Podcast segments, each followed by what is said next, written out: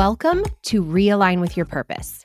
My name is Josie Smith, and my purpose here is to help you reconnect with yourself so you can realign with your purpose and reignite your dreams. I'm a mindset and strategy success coach for ambitious, growth obsessed women just like you who want to identify and break through the roadblocks that are holding you back from reaching your next big up level, whether that's in life, in your relationships, in your career, or in your business, and equipping you with the tools you need to step into your most powerful, most aligned, up leveled self. I'm here to show you that building the dream life is possible for anyone who's willing to put in the work and invest in themselves.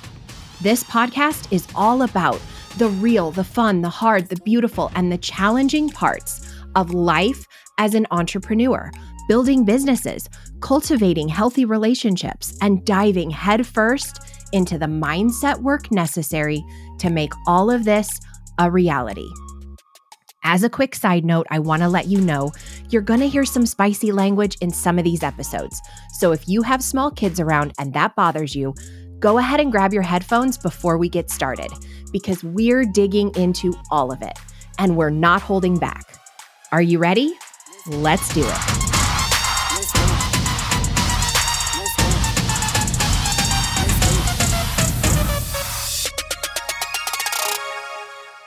Hello, and welcome to another episode of Realign with Your Purpose. Today, I want to talk a little bit about how to discern when you should say yes to certain opportunities and when you should say no. Anytime you're faced with deciding whether or not to say yes or no to something, you have to consider the opportunity cost. And what that means is, when you say yes to something, you're saying no to something else. The opportunity cost of something is the thing you're giving up in order to do the thing you're saying yes to. So, like, if you have two job offers from two different companies, in order to accept one of them, in order to say yes to one of those jobs, essentially you have to say no to the other one. That's the opportunity cost. And that's that's a very obvious example, right? But in everyday life, most of the time the opportunity cost isn't going to be that obvious. Sometimes it is, but a lot of times it's not. So when you're considering whether or not you're going to say yes to something, you have to also consider what you'll be saying no to. If you're invited to a networking event on a Tuesday evening and your kid has a baseball game on that Tuesday evening, if you say yes to the networking event, you're going to be saying no to the baseball game. And if you say yes to the baseball game, you're you're saying no to the networking event. So in that example, the opportunity cost to attend the networking event is that you'll miss your kid's baseball game. And the opportunity cost of going to your kid's baseball game is that you're going to miss the networking event no matter what it is you're saying yes to, you're always saying no to something else. Pretty simple, right? Okay. But even if you're invited to that networking event and there's no conflict on your schedule, there's no baseball game that night or whatever, there's still an opportunity cost. By agreeing to attend the networking event, you're turning down the opportunity to have a quiet evening with no commitments. And maybe you were just going to go home and catch up on some laundry and read a book. If you say yes to the networking event, you're saying no to the quiet evening at home. There's still an opportunity cost. And sometimes the opportunity cost is actually in the future. Sometimes by saying yes to something today, you're saying no to something in the future. This is particularly prevalent when it comes to finances. Before you invest money into something, you need to ask yourself what it might cost you in the future. An example might be financing a new car. Now, I don't always like to use cars as an example because I don't subscribe to the idea that you should that you should only buy a car if you pay cash for it. I know a lot of people do, a lot of experts do, but there's good and bad to both sides of it. And I don't think financing a new vehicle is always a bad thing. But that said, there's an opportunity cost involved. Let's say you finance a $50,000 car. Over the course of five years, say with interest, you're probably going to pay anywhere from fifty-five to sixty thousand dollars for that car. So first off, what is that going to cost you in payments every single month? In making that monthly payment, what might you have to give up? Or what might you not be able to do because that money is tied up in a car payment?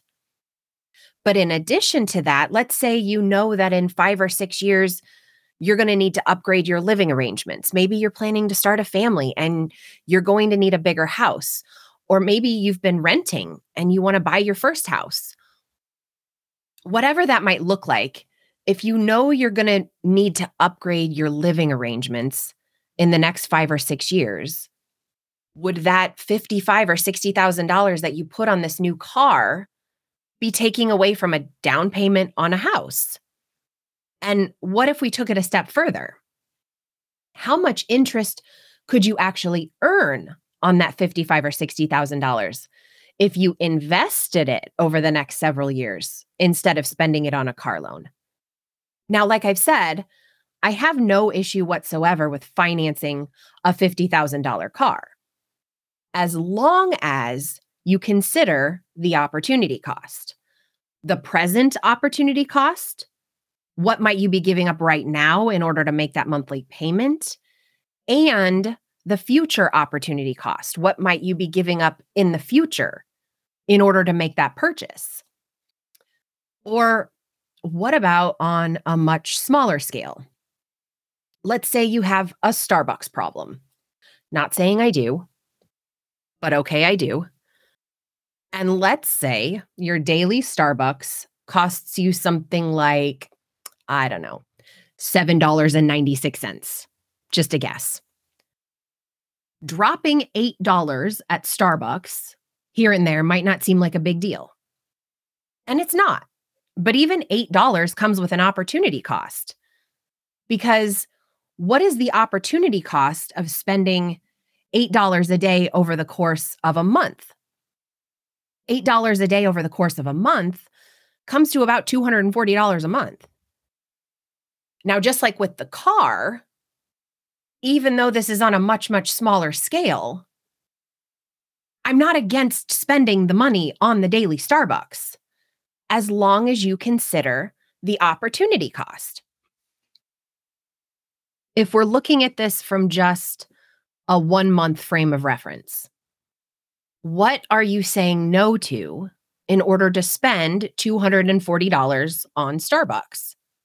Is it the new coaching program you've been wanting to join? Maybe it's even just a new outfit or a new pair of shoes. Maybe it's the return you could get if you invested the $240.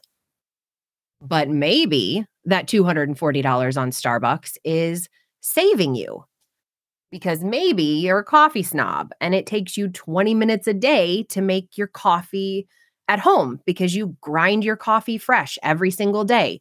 Brew four shots of espresso in your espresso maker, and then you have to clean everything. You have to clean the espresso maker and clean the coffee grinder and clean the mess you make all over the counter when you spill the coffee grounds everywhere. You have to wash the coffee cup. And spending that money on your daily Starbucks is actually buying you back that little bit of time every day that you can use on something more productive than making coffee. So maybe it's worth it to you. Again, I am not judging any decision here one way or another. My point is, you need to judge your own decisions by considering the opportunity cost the present opportunity cost and the potential future opportunity cost. Now, after you've considered the opportunity cost and you have decided what your decision is, you need to remember that no is a complete sentence. And you don't need to apologize for it. When you consider the opportunity cost for something, for anything, you have to know what you're saying no to. And sometimes that just means you recognize what you're giving up in exchange to what you're saying yes to. But sometimes that means you actually have to say no to something. And no is a complete sentence. If someone invites you to an event, a networking event, a party, whatever, if the opportunity cost to attend that event is too high and you decide that event is a no, say no. Just say no. And you don't have to apologize for saying no. You don't owe an explanation. You don't have to justify it. You can just say no. Because sometimes when you try to justify it or you offer an explanation or you try to sugarcoat the no, what you actually do is you create uncertainty in the no. You give away your power. Your justification gives the other person reason to question or doubt your confidence in your no. You give the other person or group or organization or whatever, you give the other party a foothold to try and talk you out of your no. You give them the actual argument they need to try and convince you to change your mind. Let's say your group of friends asks you if you want to go out for drinks on a Saturday night, and you say, Oh, I'm sorry. I can't do Saturday. One of the kids has a volleyball tournament all day on Saturday, and another kid has a basketball game first thing Sunday morning and I'm just not sure I'll be able to make it. I'm so sorry.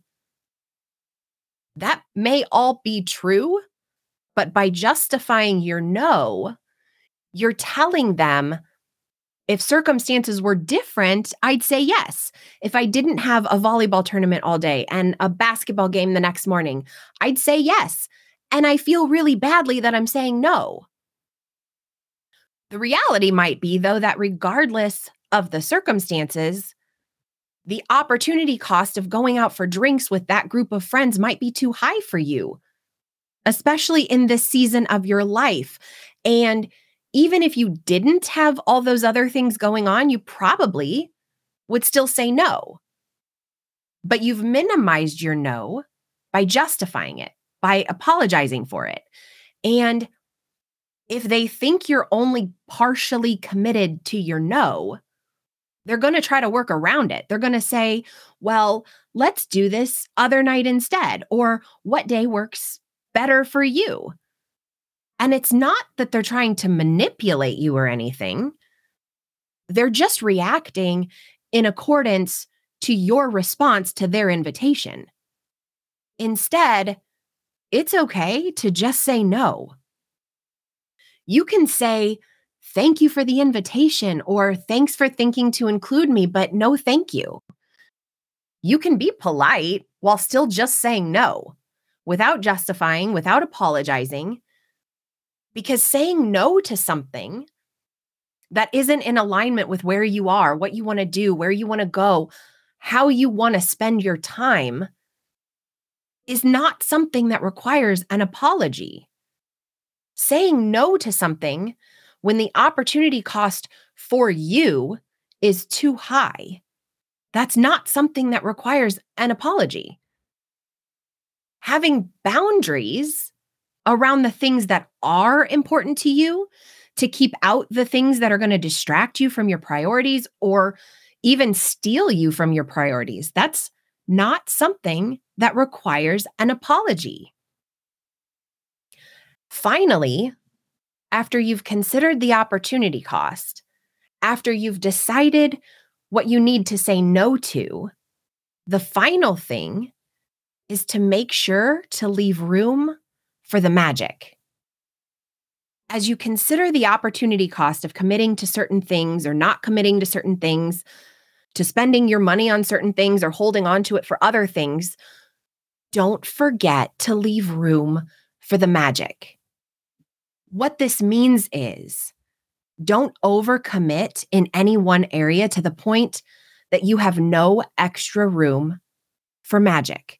Don't overcommit yourself to a schedule that's so full that if a last minute opportunity comes up to have lunch with Jason Momoa, that you have to say no because you have back to back commitments for the next 27 weeks straight. Don't overcommit your budget to the point that if an opportunity comes up to invest in something that's going to be life changing, you can't do it because you've already overextended your budget. Don't forget to leave room for the magic. And also give yourself opportunities to slow down and actually see the magic. I give myself a minimum of one day a week where I refuse to put anything on my schedule.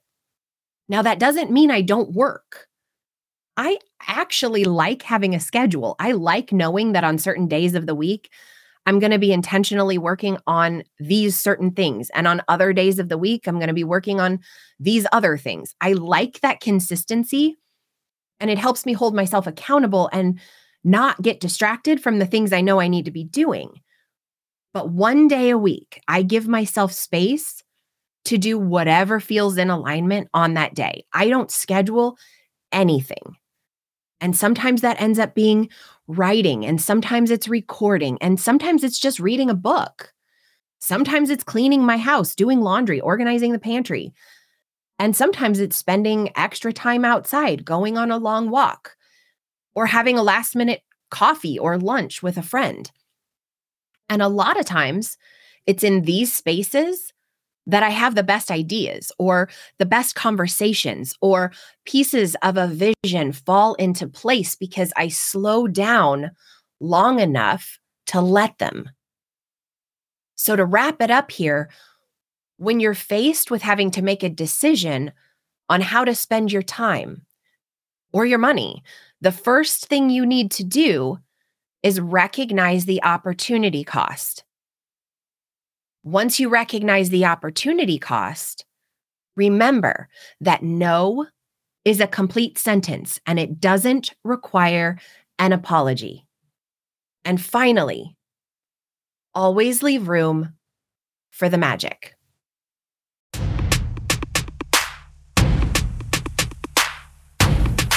Thanks for tuning in to Realign with Your Purpose. My intention is that the messages I share here in this podcast help you experience a mindset shift, as well as actual transformation and growth.